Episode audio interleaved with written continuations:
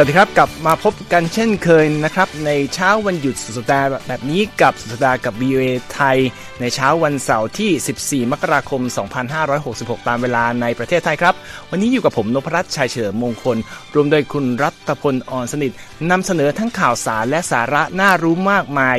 จากทั่วโลกนะครับ อย่างเช่นกรณีล่าสุดของที่สงครามในรัสในยูเครนที่รัสเซียอ้างว่าสามารถควบคุมพื้นที่รบในเมืองโซดาของยูเครนได้อีกแล้ว และที่สหรัฐมีการประชุมสุดยอดระหว่างผู้นำของสหรัฐและผู้นำของจีนที่เน้นประเด็นการต่อต้านจีนและรัสเซีย ที่เกาหลีใต้ ตำรวจเตรียมสั่งฟ้องเจ้าหน้าที่รัฐที่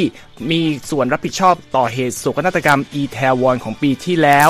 และการเดินทางทางอากาศของสหรัฐกลับสู่สภาพปกติแล้วหลังจากเกิดภาวะระบบร่มไปเมื่อต้นสัปดาห์นะครับ ส่วนท้ายรายการมาดูการผ่อนคลายกฎหมายของสวีเดนที่จะให้ร้านอาหารสามารถเปิดฟลอร์เต้นรำได้โดยไม่ต้องขออนุญาตอีกแล้ว และเปิดตัวบาร์บี้รุ่นใหม่สำหรับเด็กเล็ก เป็นอย่างไรติดตามได้ในรายการวันนี้ครับ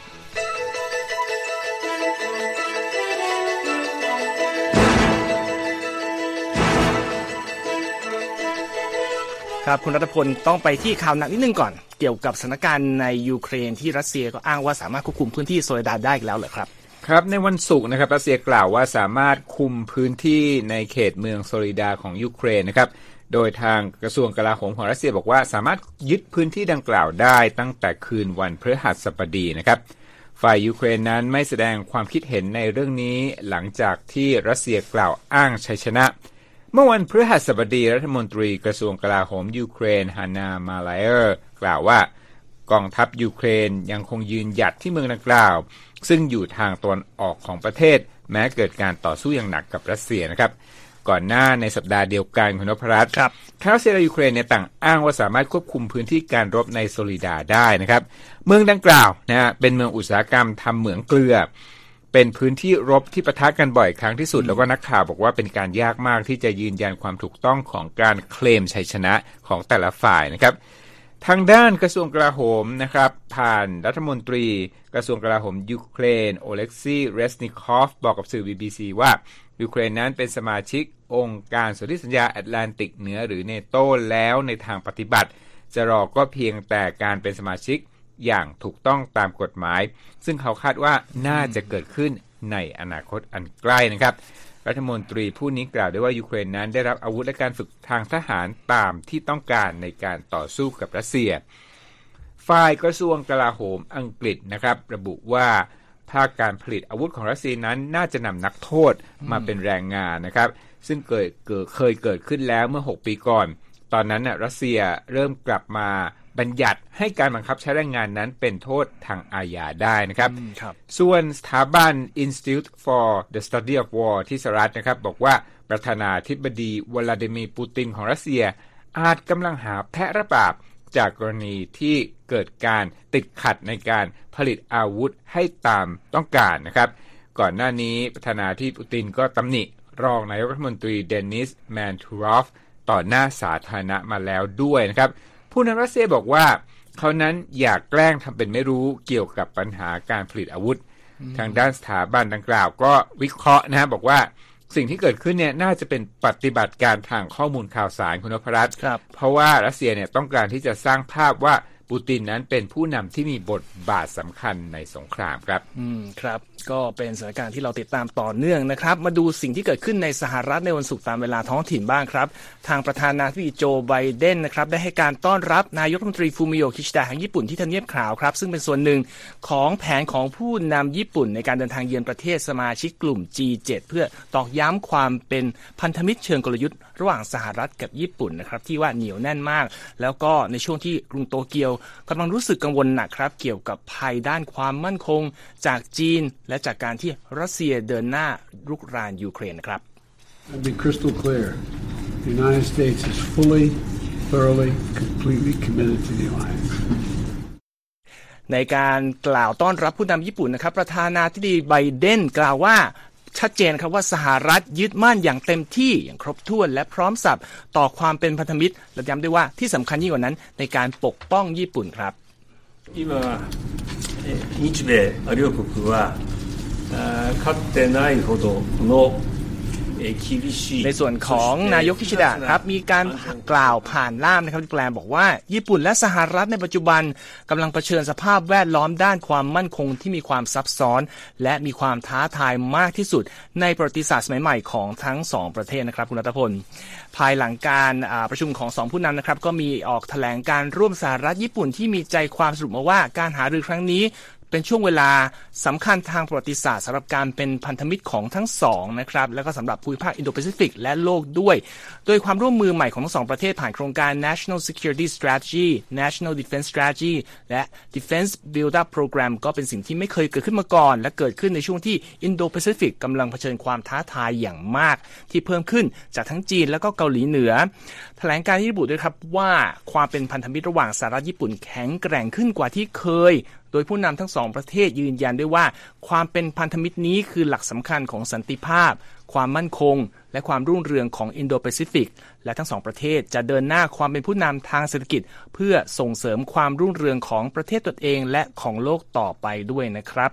ก่อนหน้าที่จะมีการประชุมในวันศุกร์นี้นะครับ ทาง กระทรวงการต่างประเทศสหรัฐนำโดยแอนโทนีบลิงเคนและรัฐมนตรีว่าการกระทรวงกลาโหมสหรัฐลอยออสตินก็ประชุมร่วมกับรัฐมนตรีของทั้งสองกระทรวงจากญี่ปุ่นไปก่อนหน้านี้แล้วนะครับแล้วก็หาเรื่องการปรับเปลี่ยนมากมายเกี่ยวกับความร่วมมือด้านกลาโหม การฝึกอบรมทางทหาร แล้วก็ความสัมพันธ์ของกองบัญชาการทางทหาร ซึ่งรวมถึงแผนงานจัดระเบียบหน่วยนาวิกโยธินสหรัฐที่ประจำอยู่บนเกาะเกาะโอกินาวาของญี่ปุ่นด้วย การปรับเปลี่ยนทั้งหมดที่ว่านี้ออกมาในวันพุธนะครับจากกรุงวอชิงตันก็เป็นการส่งสัญญาณว่าพันธมิตรทั้งสองนั้น มองว่าโอกาสการเกิดสงครามในอินโดแปซิฟิกนั้นสูงขึ้นครับจากการที่จีนอาจโจมตีไต้หวัน หรือการที่เกาหลีเหนือ อาจทำการโจมตีด้วยอาวุธนิวเคลียร์นะครับรายงานข่าวบอกว่ารัฐบาลนายกคิชิดะวางแผนจะเพิ่มงบประมาณด้านกลาโหมของประเทศ ให้เป็นถึงเกือบ 2%ของ GDP ภายในปี 2027 ครับ ซึ่งระดับนี้จะทำให้ญี่ปุ่นกลายมาเป็น 1 ใน 5 ประเทศที่มีงบประมาณทางทหารสูงสุดในโลกด้วยนะครับ คุณรัตพล ครับผมไปกันต่อนะครับ ที่เรื่องราวของอดีตประธานาธิบดีโดนัลด์ทรัมป์ของสหรัฐคุณนพรัตน์ครับ บริษัท Trump Organization นะครับของอดีตประธานาธิบดีโดนัลด์ทรัมป์นั้นถูกพิพากษาสั่งปรับเป็นเงิน1ล้าน6แสนดอลลาร์นะ จากการกระทำของผู้บริหารกลุ่มหนึ่ง ที่ศาลเห็นว่าเป็นการเลี่ยงภาษีที่ควรนำมาคิดจากสิทธิพิเศษของพวกเขานะครับ เอพีรายงานว่าคำตัดสินที่ศาลที่นิวยอร์กนั้นสร้างผลเพียงแค่เชิงสัญลักษณ์เท่านั้นนะครับ เพราะว่าจำนวนเงินที่ถูกปรับ 1.6 ล้านดอลลาร์เนี่ยน้อยมาก เทียบกับราคาห้องพัก ตึกอพาร์ตเมนต์หนึ่งห้องของทรัมป์ทาวเวอร์เนี่ยยังน้อยกว่าราคาอพาร์ตเมนต์อีกนะครับมูลค่าเงินที่ถูกปรับนั้นคิดเป็น 2 เท่าของสิทธิพิเศษของที่ผู้บริหารกลุ่มเล็ก ๆ ของบริษัทเหล่านี้ได้รับ แล้วก็ไม่ได้คิดเป็นเงินภาษี เช่น การอยู่อพาร์ตเมนต์ฟรี โดยไม่มีค่าเช่า รถหรู และค่าเทอมของสถาบันการศึกษาเอกชนนะครับในการฟังคำพิพากษาครั้งนี้ไม่มีตัวแทนจากครอบครัวทรัมป์ปรากฏตัวที่ศาลนะฮะบริษัท Trump Organization นั้นออกแถลงการณ์ปฏิเสธ การกระทำผิดใด ๆ และบอกว่าจะยื่นอุทธรณ์นะฮะแถลงการณ์กล่าวตำหนิอัยการที่ดำเนินคดีดังกล่าวว่ากระทำการโดยมีแรงจูงใจทางการเมือง และไม่สนการปราบปรามอาชญากรรมรุนแรงในมหานครนิวยอร์ก และแถลงการบอกว่าเป็นการล่าแม่มดอย่างไม่จบไม่สิ้นนะอย่างไรก็ตามอายการของคดีโจชัวสไตน์กลาสกล่าวว่าค่าปรับที่เกิดขึ้นนั้น เป็นเพียงแค่เศษเสี้ยวของรายได้ของ Trump Organization และเขาเรียกกระบวนการเลี่ยงภาษีนี้ว่าไร้อย่างอายนะครับครับทางด้านอดีตประธานาธิบดีโดนัลด์โดนัลด์ทรัมป์ผู้ซึ่งตอนนี้กำลังรณรงค์ให้เป็นตัวแทนพรรครีพับลิกันลงแข่งเป็นประธานาธิบดีในปีหน้า ไม่ได้ถูกดำเนินคดีในกรณีนี้นะครับ แล้วก็ปฏิเสธว่า ไม่รู้เห็นกับการกระทำผิดของผู้บริหาร Trump Organization เหล่านั้นครับ ครับก็เป็นข่าวล่าสุดของอดีตผู้นำสหรัฐนะครับ อีกข่าวหนึ่งซึ่งเป็นข่าวใหญ่ตั้งแต่ช่วงข้ามคืนของเวลาในสหรัฐนะครับ คือการเสียชีวิตของลิซ่ามารีเพรสลีย์ศิลปินและลูกสาวคนเดียวของตำนานครับร็อกแอนด์โรลเอลวิสเพรสลีย์ครับ คุณรัตพล เสียชีวิตเมื่อค่ำวันพฤหัสบดีที่นครลอสแองเจลิสด้วยวัย 54 ปีครับ โดยการยืนยันนี้มาจากพริซิล่าเพรสลีย์คุณแม่ของลิซ่ามารีนะครับที่ระบุในแถลงการณ์ว่าเอ่อ สูญเสียลูกสาวอย่างไม่มีวันกลับไปแล้วครับขณะที่รายงานของเว็บไซต์บันเทิง TMZ ระบุนะครับว่าลิซ่ามารีเพรสลีย์เกิดภาวะหัวใจหยุดเต้นเฉียบพลันที่บ้านของเธอที่ชานครลอสแองเจลิสก่อนจะถูกนำตัวส่งโรงพยาบาลเอ่อเป็นการฉุกเฉิน แล้วก็เสียชีวิตในเวลาต่อมานะครับ ตัวเธอนะครับแล้วก็ทั้งเอ่อ พริซิล่าเพิ่งจะปรากฏตัวที่งานประกาศรางวัลลูกโลกทองคำเมื่อวันอังคารที่ผ่านมานะครับคุณรัตพล เพื่อฉลองที่ออสตินบัตเลอร์นักแสดงนำในภาพยนตร์อัตชีวประวัติเอลวิสเพรสลีย์ได้รับการเสนอชื่อ แล้วก็ชนะรางวัลนักแสดงนำมา มีความเห็นจาก Melody Shield นะครับบรรณาธิการอาวุโสของเอ People Magazine บอกว่าลิซ่าเนี่ยถือเป็นไอคอนนะครับ แล้วก็เพราะว่าเธอเป็นลูกคนเดียวของเออ ราชาล็อกร็อกแอนด์โรลแล้วก็เหมือนเป็นตัวเชื่อมระหว่างแฟนๆ ที่ยังไม่ลืมเอลวิสเพรสลีย์ที่ล่วงลับไปตั้งแต่ปี 1977 นะครับ ตัวเธอก็ยังเป็นเจ้าของแมนชั่นเกรซแลนด์ในนครเมมฟิสนะครับที่เป็นมรดกจากบิดาของเธอเอแล้วก็กลายเป็นแหล่งท่องเที่ยวยอดนิยมสำหรับผู้ที่คิดถึงเอลวิสเพรสลีย์นะครับ แล้วก็เคยแต่งงานกับไมเคิลแจ็กสันด้วย ใช่ก็มีปอดท่านย่อว่าแกแต่งมาสี่ครั้งเออครั้งก็การแต่งกับไมเคิลแจ็กสันเป็นหนึ่งที่คนจับตามาก แต่เป็นการแต่งหลังจากที่หย่าจากสามีคนแรกไปเพียง 20 วัน หลังจากหย่าจาก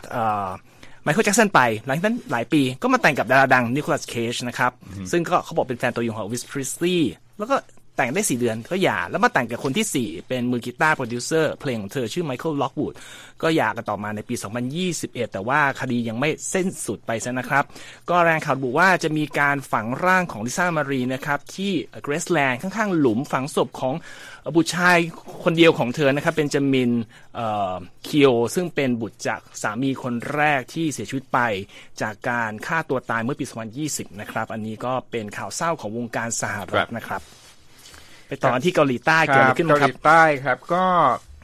คุณนพพระคงจะทราบถึงเหตุการณ์ที่อิตาลีใช่ไหมครับครับ เหตุการณ์เหยียบกัน แล้วก็ล่าสุดนะครับ ทางตำรวจเกาหลีใต้ก็กำลังพิจารณาเดินหน้าฟ้องคดีอาญานะ ต่อเจ้าหน้าที่รัฐ 33 คนนะครับ ในข้อหาฆ่าคนตายโดยไม่เจตนา และไม่ไตร่ตรองไว้ก่อน รวมทั้งประมาทเลินเล่อ ที่จะนำไปสู่การขาดมาตรการรองรับ เพื่อรักษาความปลอดภัยในพื้นที่ย่านอิตาลีของกรุงโซลเมื่อปีที่แล้ว ในเหตุการณ์นั้นมีคนเบียดเสียดกันและมีผู้เสียชีวิตเกือบ 160 คนนะครับ คุณนพรัตน์ได้งานข่าวระบุว่าก่อนเกิดเหตุโศกนาฏกรรมวันฮาโลวีนที่ย่านอิตาลีนั้น มีการคาดการณ์นะว่าประชาชนเนี่ยจะมาเข้าในพื้นที่กว่า 1 0 0 0 0แสนคนนะฮะแต่ ทางตำรวจของกรุงโซลนั้นส่งเจ้าหน้าที่ตำรวจมาดูแลเพียงแค่ 137 คนเท่านั้นนะฮะโดยมีหน้าที่หลักคือการสอดส่องดูแลการใช้ยาเสพติด และเหตุอาชญากรรมรุนแรง แต่ผู้เชี่ยวชาญชี้ว่าจำนวนเจ้าหน้าที่นั้นไม่เพียงพอนะครับ ที่จะดูแลเรื่องความปลอดภัยของคนที่เดินเท้านะครับครับตอนนี้ยังไม่มีใครบอกได้นะ คุณนภัสว่าการรวบรวมพยานมากมาย การตรวจสอบหลักฐานเป็นหมื่นๆชิ้นเนี่ย จะทำให้คนเนี่ยคลี่คลายความโกรธแค้น ก็เรียกร้องให้ประชาให้ทางรัฐบาลนั้น รับผิดชอบความสงรับผิดชอบเรื่องนี้มากน้อยเพียงใดครับครับก็จะดูต่อไปว่าคดีนี้จะดำเนินไปในทิศทางใดนะครับใครทุกท่านอยู่กำลังอยู่กับเรานะครับ ทีมงาน VOA ในภาพภาษาไทยกับรายงานสุดสดากับ VOA ครับพักสักครู่ยังมีสาระน่ารู้น่าสนใจมากมายครับ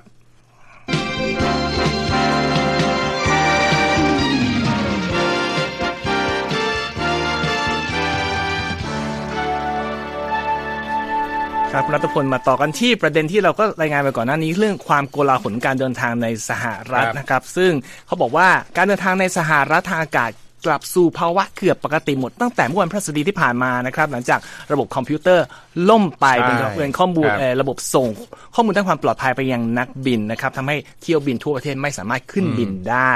AP รายงานว่าณช่วงบ่ายพฤหัสบดีนะครับ ตามเวลาสหรัฐ มีเที่ยวบินราว 150 เที่ยวถูกยกเลิก และกว่า 3,700 เที่ยวที่ล่าช้า ซึ่งเป็นตัวเลขที่ดีขึ้นมากจากเหตุการณ์เมื่อวันพุธที่ตอนนั้นมีกว่า 1,300 เที่ยวถูกยกเลิก และกว่า 11,000 เที่ยว ล่าช้านะครับครับ ทางองค์การการบินของรัฐบาลสหรัฐหรือ FAA บอกว่า เป็นเรื่องของไฟล์ฐานข้อมูลที่เสียหายน่าจะเป็นต้นเหตุของภาวะขัดข้องของระบบเตือนภัยที่ว่า แล้วก็รายงานมาในวันพฤหัสบดีช่วงค่ำนะครับว่าการวิเคราะห์เบื้องต้นบอกว่าเหตุที่ระบบล่มนั้นเกิดจากไฟล์ข้อมูลและความเสียหายของฝีมือของบุคลากรคนหนึ่งที่ไม่ปฏิบัติตามขั้นตอน ก็เรื่องนี้ก็ทำให้ทาง FAA ก็ขายหน้าพอสมควร เพราะว่าชอบไปว่าสายการบินอื่นๆนะฮะว่าทำให้ผู้โดยสารเนี่ยมีปัญหาไม่มีความสะดวก แต่ว่าก็มีผู้มาวิจารณ์อย่างเช่นสสคนหนึ่งจากรัฐวอชิงตันจากพรรคเดโมแครตริกลาเซนบอกว่ามันน่าจะเป็นเรื่องของเทคโนโลยีของ FAA มากกว่านะครับคุณรัฐพลที่น่าจะต้องการปรับปรุง แต่มีอดีตผู้บริหารคนหนึ่ง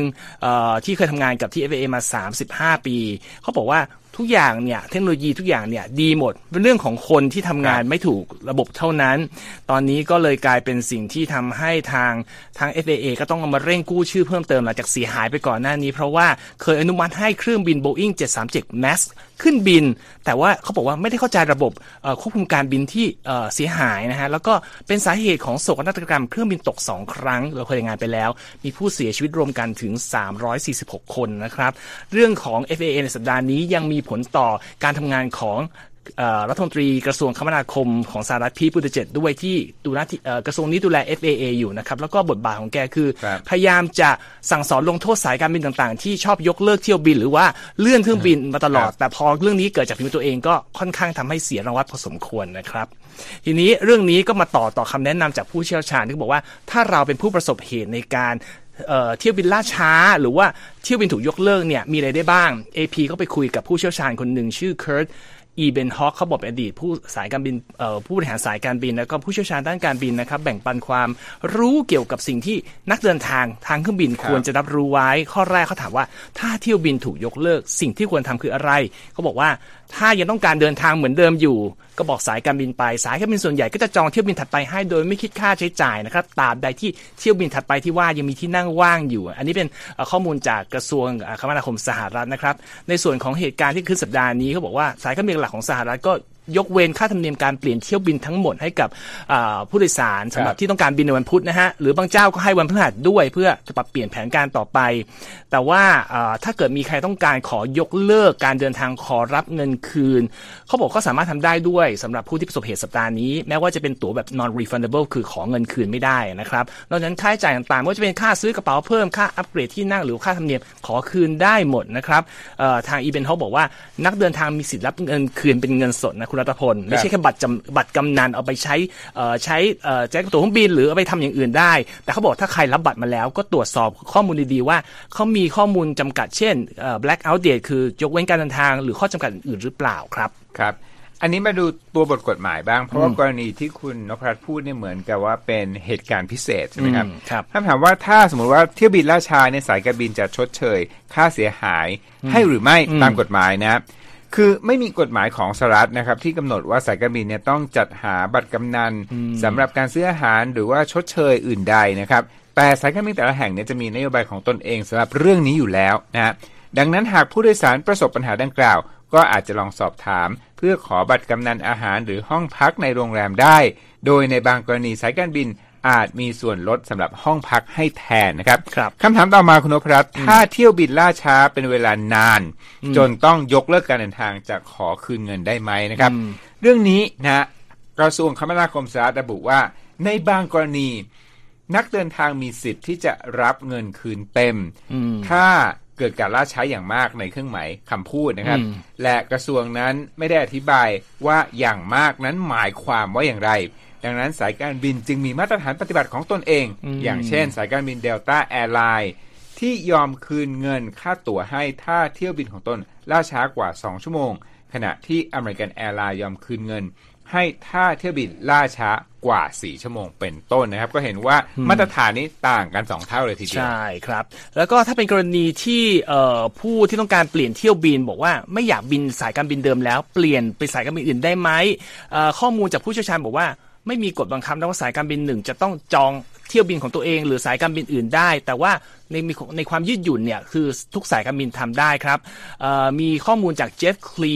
ซีอของเว็บไซต์จองเที่ยวบินชื่อ cheapair.com เขาบอกว่าทำเรื่องนี้ทำได้ แต่แนะนำว่าผู้ที่ต้องการเปลี่ยนเที่ยวบินไปอยู่สายการบินอื่น ควรจะหาทางเลือกของตัวเองไปก่อนก่อนที่ได้คุยกับตัวแทนของสายการบินดั้งเดิม เพราะว่าเขาบอกตัวแทนเหล่านี้ถ้าอยู่ในสภาพที่ถูกมีเที่ยวบินถูก ยกเลิกเนี่ยงานหนักมากเครียดมาก ถ้าคุณสามารถช่วยเขาได้ก็หาไปก่อน แล้วจะได้ไปบอกเขามันได้ง่ายขึ้น แล้วก็อีเบนท็อกผู้เชี่ยวชาญที่ AP ไปสัมภาษณ์ก็บอกว่านอกจากจะลองหาสายการบินสำรองแล้วลองหาสนามบินสำรองที่อยู่ใกล้ ๆ จุดหมายเดิมไว้ด้วยก็จะดีมากนะครับ ท้ายสุดเขาบอกว่าถ้า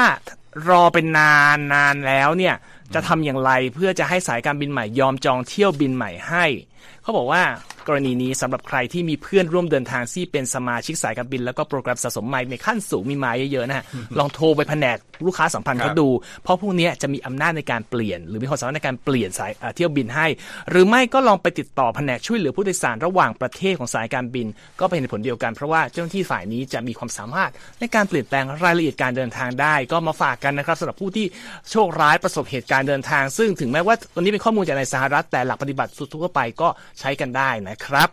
อ่าพูดถึงเรื่องของอาเทคโนโลยีมามาที่เรื่องของเอ่อแอปยอดนิยมเจ้าปัญหา TikTok กันบ้างครับคุณรัตพลครับเขาบอกมีรายงานว่าตอนนี้อย่างน้อย 22 รัฐในสหรัฐเนี่ยห้ามใช้แอปพลิเคชันนี้ในอุปกรณ์ของรัฐแล้วนะครับ หลังจากที่รัฐสภาสหรัฐเพิ่งออกกฎห้ามไม่ใช้แอปดังกล่าว เพราะว่าเกรงเกรงกลัวเรื่องความปลอดภัยตามรายงานของ AP นะครับอ่า ท้าความที่หนึ่ง TikTok เป็นแอปพลิเคชันพัฒนาโดยบริษัท ByteDance บริษัทสัญชาติจีน ที่ย้ายสำนักงานใหญ่ไปตั้งสิงคโปร์เมื่อหลักเมื่อสามปีก่อนนะครับแล้วก็ ByteDance ก็ยังตกเป็นเป้าโจมตีของผู้ที่มองว่าทำให้รัฐบาลจีนสามารถเข้าถึงข้อมูลผู้ใช้งาน TikTok ได้ เช่น ข้อมูลประวัติการท่องเที่ยวหรือ browsing his ท่องเว็บนะฮะไม่ท่องเที่ยวเอ่อ browsing history แล้วก็พิกัดของผู้ใช้ทำให้กองทัพสหรัฐไม่ให้ใช้ TikTok ในอุปกรณ์สื่อสารกองทัพไปแล้ว ทีนี้ รัฐล่าสุดของสหรัฐที่มาสั่งห้ามคือรัฐวิสคอนซินกับนอร์ทแคโรไลนาครับ ก่อนหน้านี้ก็มีหลายรัฐอย่างที่บอกไป ก็มีทั้งมิสซิสซิปปี อินเดียนา ลุยเซียนาเซาท์ด k โคตาเป็นต้น มีความเห็นจากผู้ว่าการรัฐวิสคอนซินนะครับว่าทำไมถึงแบนแอปนี้เขาบอกกังวลเกี่ยวกับความเป็นส่วนตัวครับรัฐพล แล้วความปลอดภัยด้วย ปรึกษา FBI แล้วแล้วก็เจ้าหน้าที่จัดการเหตุฉุกเฉินคนอื่นด้วย คำสั่งการห้ามบังคับใช้ TikTok ในแอปของรัฐของวิสคอนซินก็มีผลกับหน่วยงานของรัฐแทบทั้งหมด ยกเว้นบางหน่วยนะครับ เช่นเจ้าหน้าที่สืบสวนอาชญากรรมที่อาจต้องใช้โซเชียลมีเดียในการติดตามผู้ต้องสงสัยบางคน มีระบบของมหาวิทยาลัยวิสคอนซินที่มีอาจารย์ลูกจ้างประมาณ 40,000 คน ก็ได้รับการยกเว้นนะฮะไม่ต้องใช้ไม่ต้องทำตามคำสั่งห้ามต่อไปนี้ แต่ว่าโฆษกของระบบของมหาวิทยาลัยกล่าวว่า แม้ว่าจะการยกเว้น มหาวิทยาลัยจะทำการตรวจสอบตนเอง ว่ามีการจำกัด TikTok ไม่ให้เกิดความเสี่ยงด้านไซเบอร์ครับครับสำหรับความกังวลของ TikTok นี่มีหน่วยงาน 2 แห่งของสหรัฐคือ FBI แล้วก็ FCC นะคครัรับบเป็นหน่วยงานด้านอ่าคมนาคมสื่อสารนะฮะอืมอ่า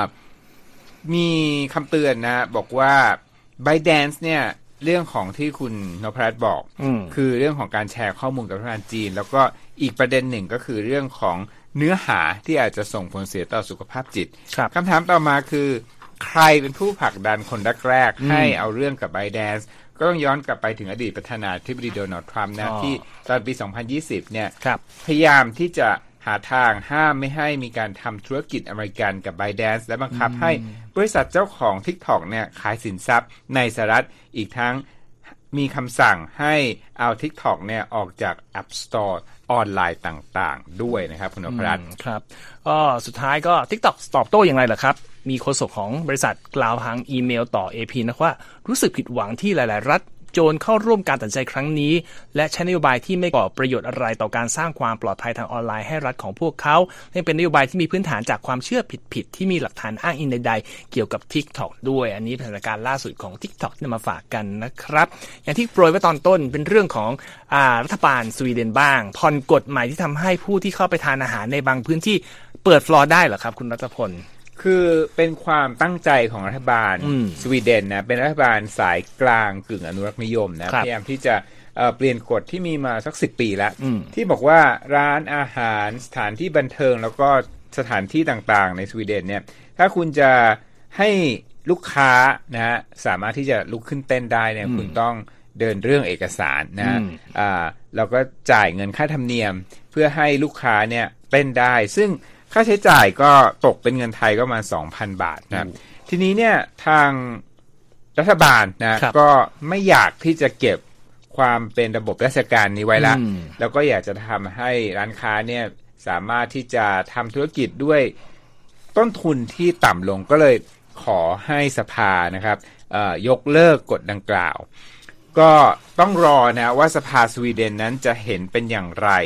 ตามความตั้งใจของรัฐบาลเนี่ยอยากจะให้เปลี่ยนกฎนี้ได้ในช่วงเดือนกรกฎาคมปีนี้ครับคุณนพรัตน์ครับก็ถือว่าเป็นกฎที่น่าสนใจมาก เราก็เห็นได้ว่ามีการบังคับการการอ่าจำหน่ายแอลกอฮอล์หรือว่าการ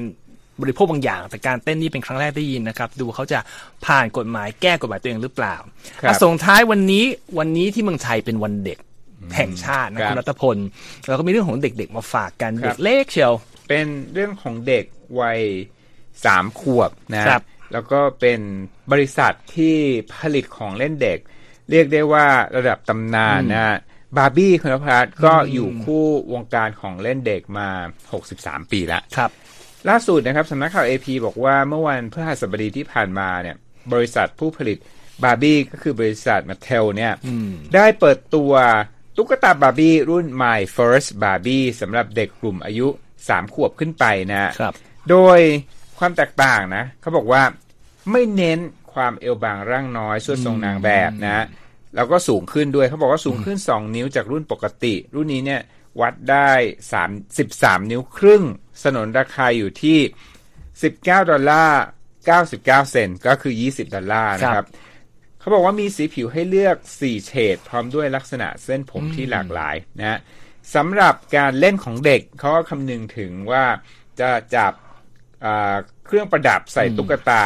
ก็เลยออกแบบพวกเครื่องประดับเนี่ยเป็นชิ้นใหญ่ๆนะครับเด็กจะได้จับง่ายนะนิ้วเล็กๆของน้องเนี่ยจะได้จับเครื่องประดับ แล้วก็หยิบใส่บาร์บี้ได้ถนัดมือนะฮะส่วนมือของบาร์บี้จากเดิมเนี่ยเป็นมือแบบที่นิ้วไม่ติดกัน ครั้งนี้มาออกแบบให้นิ้วติดกันนะฮะเพราะว่าเดิมทีเนี่ยนิ้วเล็ก ๆ ของบาร์บี้เนี่ยทำให้เด็กๆ บอกว่าใส่เสื้อผ้าบาร์บี้ได้ยากขึ้นนะครับ เรื่องนี้เนี่ยเป็นข่าวก่อนที่กลางปีนี้ก็คือเดือนกรกฎาคมนะครัฮะจะมีภาพยนตร์บาร์บี้ลงโรงนะฮะนำแสดงโดยมาโก r รบี้แล้วก็แรนกอสลิงนะฮะครับ ทั้งนี้นะฮะคุณนพพันธ์คงจะทราบว่าบาร์บี้เนี่ยถูกวิจารณ์บ่อยครั้งนะว่าออกแบบตุ๊กตาเป็นของเล่นเด็กที่เน้นสวดทรงเกินจริงครับกว่าที่คนปกติจะทำได้อืมแล้วก็ส่งเสริมมาตรฐานเชิง ความงามที่ยั่วยวนทางเพศเกินไปนะครับครับ แม้ว่า My First Barbie ที่ผมเล่าไปเนี่ยจะปรับรูปลักษณ์ดังที่กล่าวมา แต่ว่านักวิชาการอย่างโจนิโกโคชินะฮะจากสถาบัน Institute for Parenting ของมหาวิทยาลัยอเดลฟีเนี่ยบอกว่าสวดทรงของตุ๊กตารุ่นนี้ยังไงก็ดู โตเกินไปสำหรับเด็กอ่อนก่อนวัยเรียนครับคุณนพรัตน์ก็ถือว่าเป็นพัฒนาการที่น่าสนใจไม่รู้จะออกเคนสำหรับเด็กก็สามขวบหรือเปล่านะฮะแต่ว่าสำหรับเอ่อคุณพ่อคุณแม่ที่อาจจะต้องมองหาของเล่นก็อาจจะเป็นตัวเลือกหนึ่งนะครับ ก็ครบถ้วนทุกประเด็นที่เตรียมมานำเสนอครัในบรายการวันนี้แล้วนะครับ นอกจากจะเอ่อ ฟังข่าวสรุปจากทีมงานของเราแล้ว สามารถกลับไป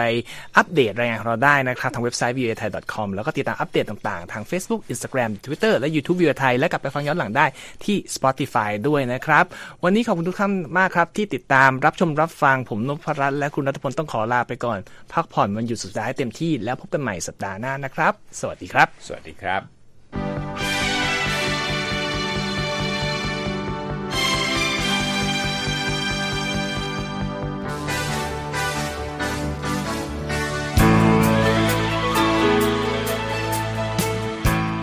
ครับ และที่จบไปเป็นรายการจาก VOA ภาคภาษาไทย รายงานสดส่งตรงจากกรุงวอชิงตันประเทศสหรัฐ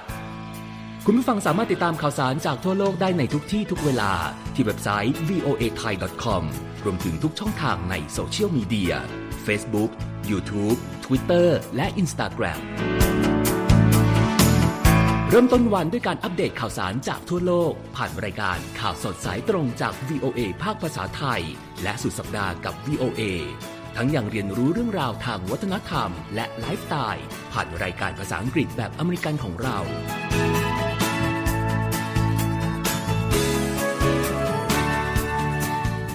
ติดตามความเคลื่อนไหวในประเทศสหรัฐ การเมืองอเมริกัน พร้อมเข้าใจที่มาที่ไปของเหตุการณ์สำคัญ รวมถึงข่าวต่างประเทศ จากแหล่งข่าวที่เชื่อถือได้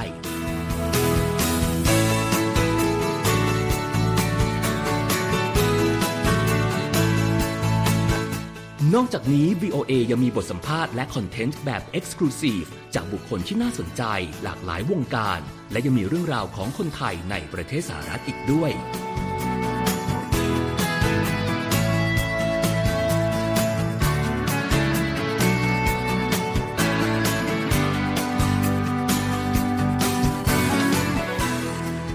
อบคุณนะครับที่ให้ VOA ไทยเป็นส่วนหนึ่งในการติดตามข่าวสารสาระและเกร็ดความรู้ของคุณ จากรายการต่างๆ ที่เรามุ่งมั่นนำเสนอ เพื่อความเที่ยงตรง ทันเหตุการณ์ และมีประโยชน์ในทุกๆวัน